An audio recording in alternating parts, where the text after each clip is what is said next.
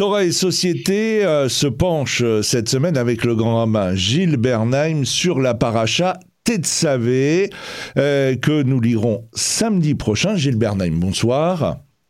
Bonsoir.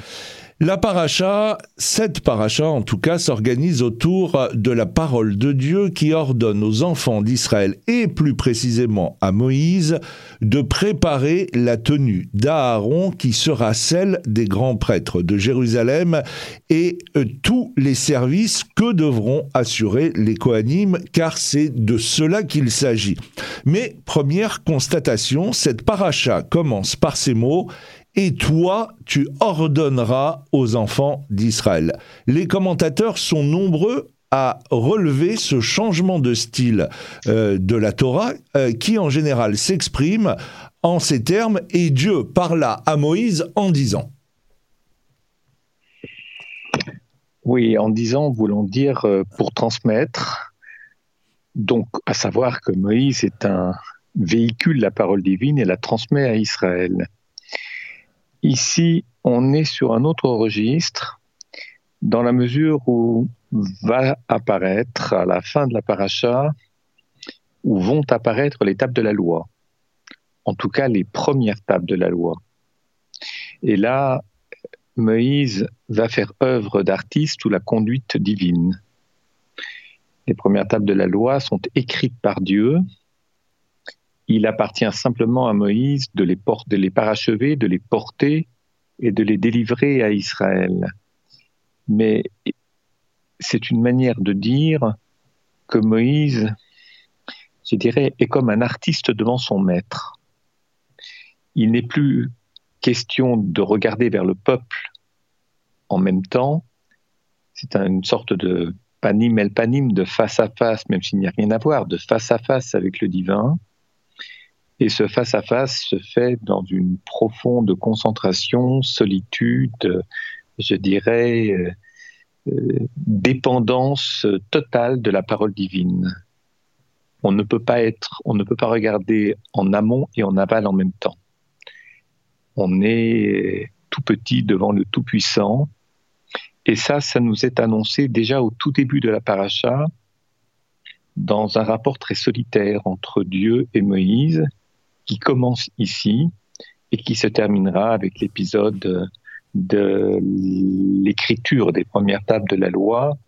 J'allais presque dire qu'ils le mettent en condition pour que Moïse, à la fin de la paracha, puisse être pleinement attentif, réceptif, et je dirais en dualité, en relation profonde et parfaite avec le divin c'est il y a de nombreuses réponses à la question que vous posez.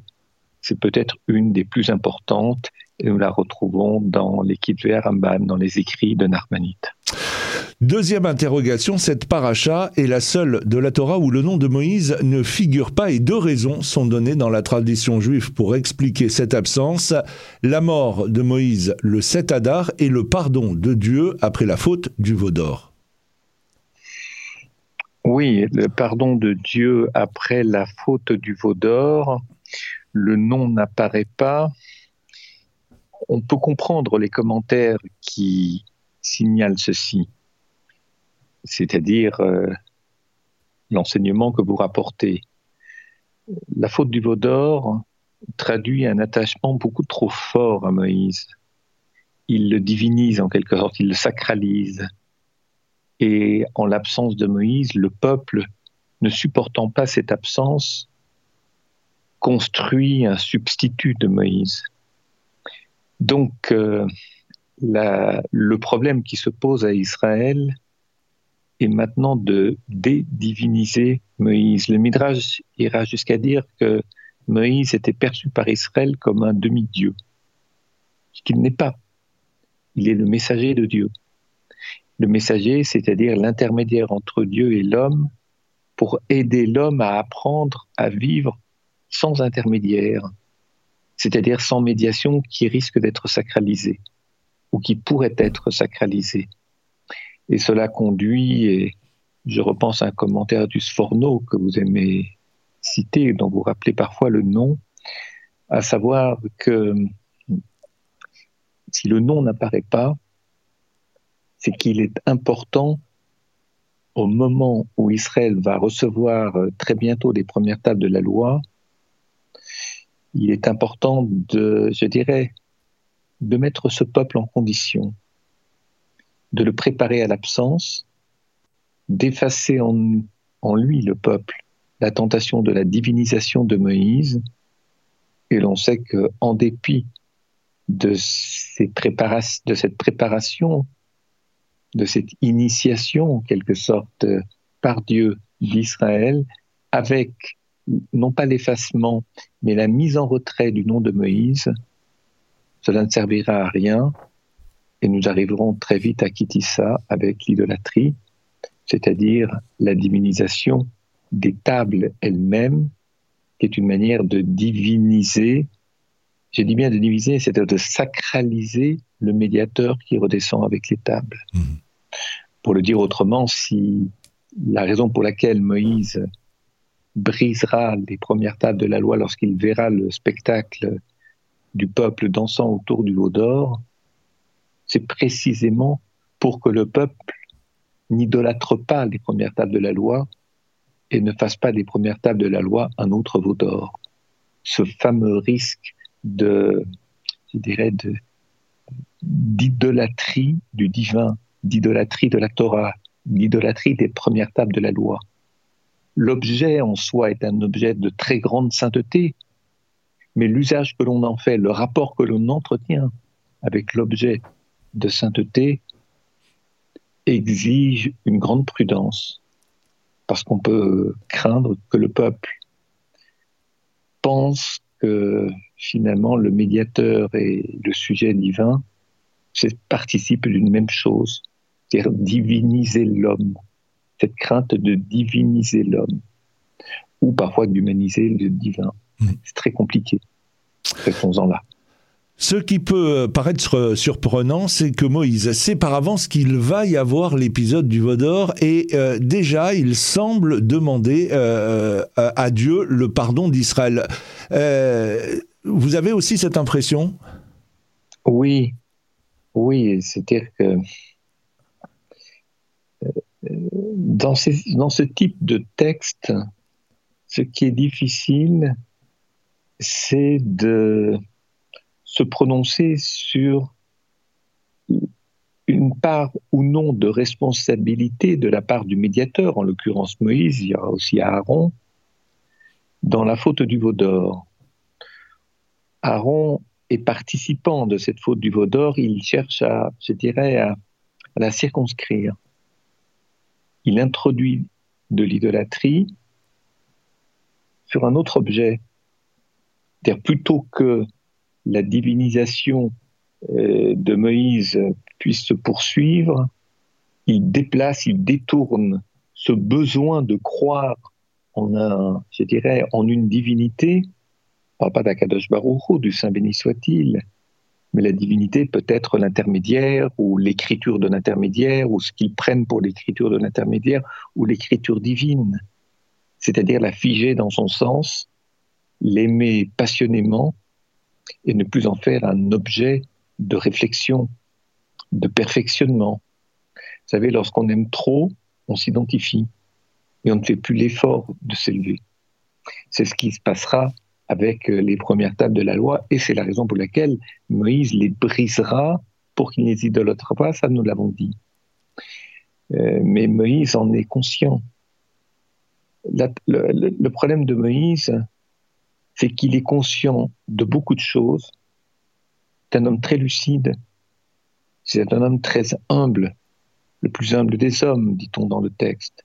Il est très humble, c'est-à-dire qu'il a beaucoup de retrait, il a beaucoup de, il se distancie, c'est-à-dire qu'il il se met à l'écart et il observe pour voir comment les gens se comportent, dans quel état ils sont, ce que sont leurs humeurs, ce que sont leurs passions, et de manière à essayer de les éduquer autant que peut se faire à se prémunir d'excès. Le problème, c'est que on ne peut pas être en même temps sur le Sinaï et en même temps au sein du peuple avec Aaron, avec Myriam pour euh, éliminer tous les dangers qui existent, toutes les tentations qui existent dans le peuple d'Israël et qui conduisent à l'idolâtrie. On ne peut pas être euh, sur deux registres différents. Je prends une image. On ne peut pas labourer la terre et faire de la métaphysique en même temps. On ne peut pas être euh, concentré sur sa vie intérieure et en même temps se projeter vers l'extérieur, faire du commerce par exemple. C'est très compliqué. Et Moïse est un homme, ce n'est pas un dieu. Ce n'est pas un ange, plus exactement. Et encore, il y a des anges pour, le, pour, les, choses effectives, qu'on appelle le factuel. Il y a des anges pour euh, la vie intérieure, ce qu'on appelle penser des projets. Le, texte de la paracha Savé commence également par demander que les lampes soient alimentées en permanence par une huile pure dont on veillera à bien faire monter la flamme. Dans une relation, la flamme la plus belle, la plus chaude, demande un soin extrême pour qu'elle ne s'abîme pas et pour qu'elle se développe, et cela chaque jour et de jour en jour. Donc nous pouvons dire que la délicatesse est la règle en tout ce qui touche à l'essentiel. Oui, la montée des flammes, euh, c'est les lampes, la, lumière permanente aussi d'une certaine lampe, la délicatesse. Je reprends les mots-clés de votre propos, de, je dirais de votre observation de la scène qui se fait au, dans le tabernacle du désert. Il y a de la délicatesse, il y a aussi, mais là ça fait plus penser à la menorah, euh, entre le, il y a un lien très fort qui s'établit entre la terre et le ciel. Alors, il y a une expression que je n'aime pas du tout parce que je, elle n'évoque rien pour moi et sa signification reste très énigmatique lorsqu'on prononce cette phrase on entend parfois des gens qui parlent de la Torah comme la rencontre des cieux et de la terre, euh, l'unification des cieux et de la terre, donc la vie, matérielle et la vie spirituelle. Je ne sais pas quoi en penser. Par contre, euh, s'il y a une image qui me vient à l'esprit, s'il y a une image qui me vient à l'esprit, euh, c'est la peinture, le tableau de Van Gogh, le chant des, il y en a plusieurs, de Chant des Oliviers. Quand vous regardez ce tableau, c'est une intuition de génie qu'a eu Van Gogh, un génie qui, je dirais, qui participe également de sa maladie. Il voit des choses que d'autres ne voient pas, mais ça rend malade. Je dirais, ça perturbe et ça peut détruire un individu. Trop d'intelligence peut détruire un individu. Trop d'intuition, trop de perception trop claire fait que l'on se retrouve seul dans un monde qui, lui, ne comprend pas ces choses. Le champ des oliviers, on, voit le tronc de l'olivier. Tronc des oliviers qui sont très noueux. Quand vous descendez la vallée du Rhône, au-delà d'Avignon, la région d'Arles, vous en voyez beaucoup le long de la voie ferrée, au bord de la route.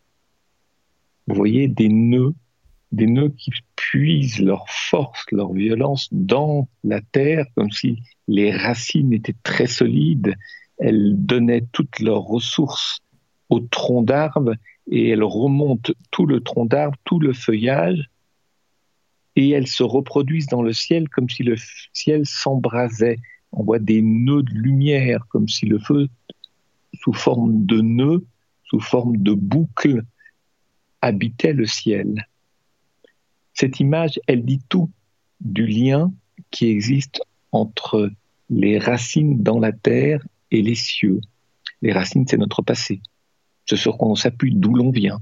Nos racines, comme on dit. Le tronc, c'est notre colonne vertébrale. Le feuillage, c'est ce que nous produisons. Et les cieux, c'est la vie de l'esprit.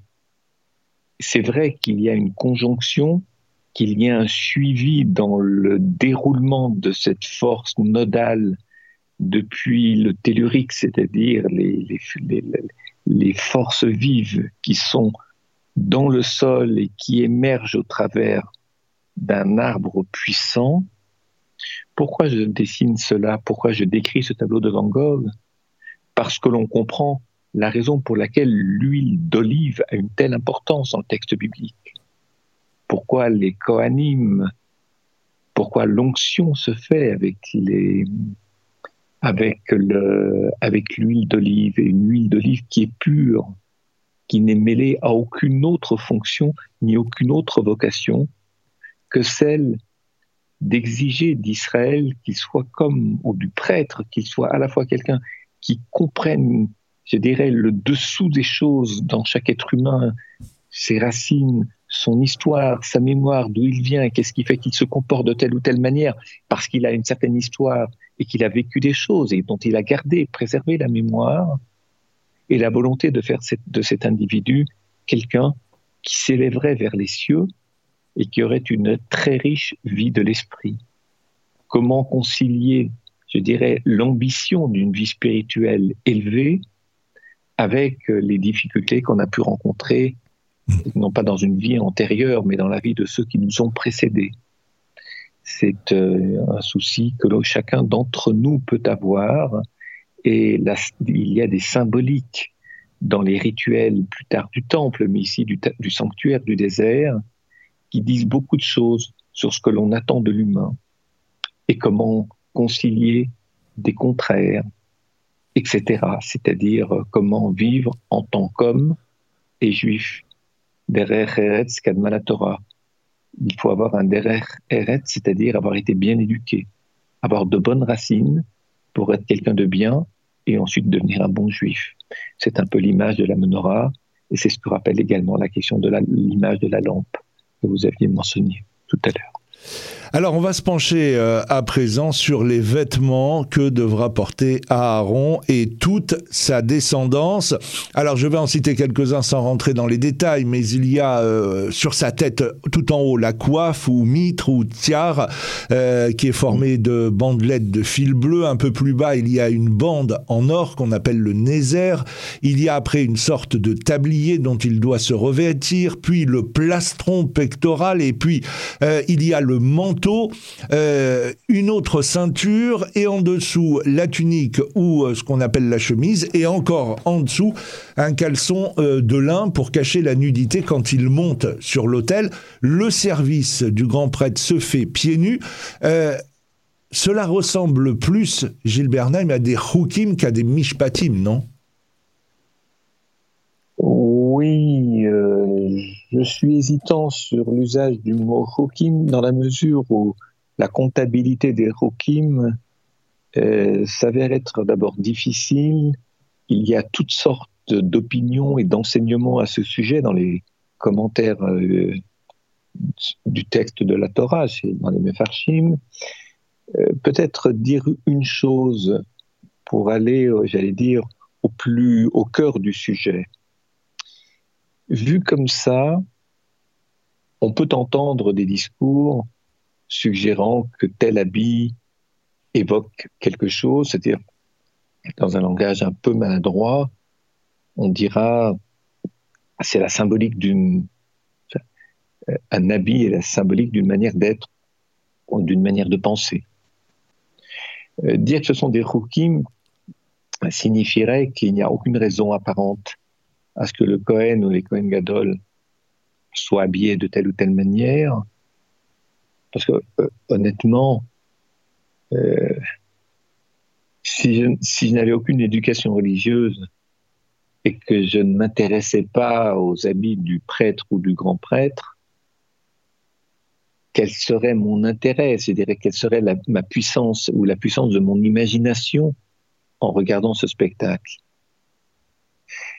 Par contre, euh, il y a certains maîtres, et je pense à l'un des maîtres du premier Rav et le Rav lui-même, l'auteur du Lechem Shevov et Rabbi Shlomo Eliashov, qui est un très grand kabbaliste de la fin du 19e siècle et surtout des deux, entre deux et trois premières décennies euh, du 20e siècle, Rabbi Shlomo Eliashov dit ceci il y a en chacun des habits du prêtre ou du grand prêtre une symbolique, c'est-à-dire un souci de réparer quelque chose. Le Cohen, c'est un réparateur, c'est un homme de paix, un pacificateur. Donc c'est quelqu'un qui vient faire le tikkun, réparer quelque chose qui s'est produit plus haut, c'est-à-dire plus haut dans le texte, plus tôt, qui est devenu un risque pour Israël de se perdre. Donc il faut tout faire pour qu'il ne se perde pas et qu'il ne s'identifie pas à des personnages qui ont, je dirais, qui se sont dévoyés ou qui ont commis des gestes dangereux, voire plus que dangereux.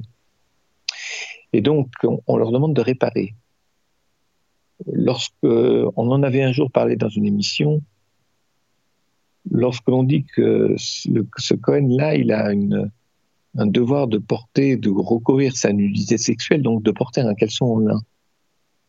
Et dans la même tradition kabbaliste, on parlera du lin insuffisamment travaillé par Cain et je dirais produit brut, c'est-à-dire le lin, pour qu'il soit agréable pour celui qui le reçoit, pour celui qui l'achète, il faut qu'il soit beaucoup travaillé. Entre le lin dans les champs et le lin d'un pullover ou d'une chemise, il y a un énorme travail, un travail de nettoyage, polisser, au sens de le polir. Et donc, euh, ce travail n'a pas été fait par qu'un et ça a généré de la violence. Les produits bruts génèrent des sentiments bruts. L'immédiateté se prend le pouvoir et non pas la perspective sur le long terme, la réflexion sur l'au-delà du geste pour savoir ce que peuvent en être les conséquences et les séquelles que cela peut produire. Cet exemple-là que je donne souvent, c'est vrai qu'il porte un caleçon en lin, le prêtre, à ce moment-là. Comme si la nudité sexuelle, qui lorsqu'elle n'est pas maîtrisée, lorsqu'elle n'est pas contrôlée, peut produire les pires violences, une certaine brutalité, satisfaction des pulsions, mais pas construction d'une relation à l'autre.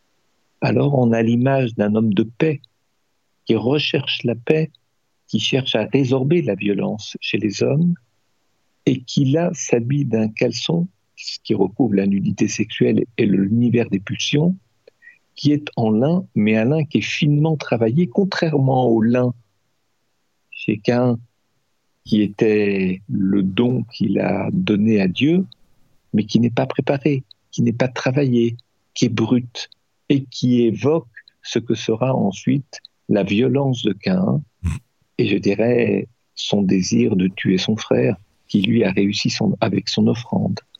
Donc j'ai pris cet exemple, mais lorsqu'on s'intéresse à l'habillement du prêtre et du grand prêtre, chaque chose relève d'un souci de réparer quelque chose qui s'est mal passé en amont dans le texte, c'est-à-dire auparavant dans l'histoire et les prêtres en avaient parfaitement conscience. À nous de le savoir. Pour terminer euh, cette émission, euh, on va parler euh, du passage de l'encens du Cohen qui est présenté par les textes comme plus important même que tous les sacrifices. Et le Zohar dit même, si les enfants d'Israël savaient combien est importante la paracha du sacrifice des parfums devant Dieu, ils en prendraient chaque lettre et en feraient des couronnes sur leur tête. Vous avez raison de le signaler, d'autant que le, parfum, l'élaboration du parfum, relève d'un certain secret. Autrement dit, tout un chacun ne savait pas comment faire le parfum, comment le fabriquer. Et pourquoi est-ce qu'on s'intéresse tant à l'odeur? C'est un texte très connu, cité par Rachi, par le Midrash et beaucoup de commentateurs.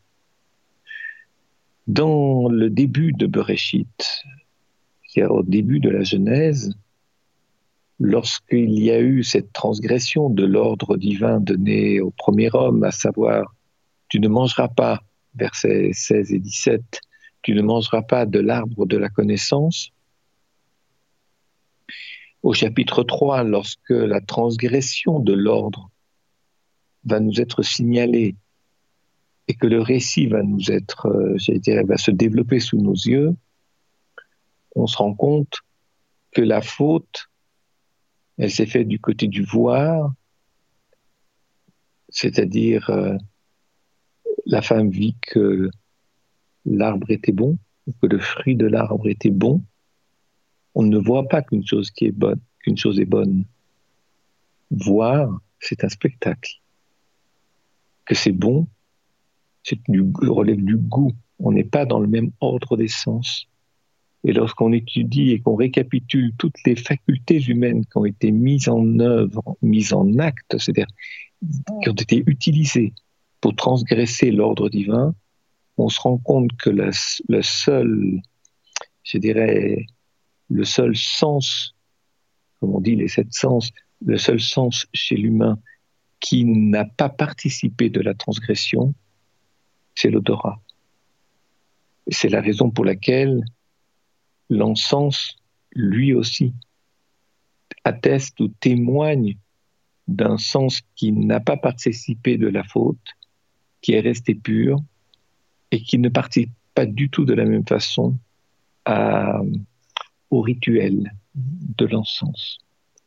Donc, euh, on comprend l'attachement que la Torah met à la confection de l'encens, garder une distance, une certaine pureté, un détachement par rapport à, je dirais, la confusion de la mendication et de la connaissance, la difficulté à connaître ce qui est autre que soi ou ramener tout ce qui est autre soi, qui est autre que soi à soi-même, ce qui est une forme d'égocentrisme, alors que la connaissance est une forme, je dirais, d'apprentissage dans la relation à l'autre c'est une chose et son contraire. Et ce qui est très difficile, c'est de n'exclure ni l'une ni l'autre, mais de les faire participer, se rencontrer et réussir cette rencontre le moins mal possible.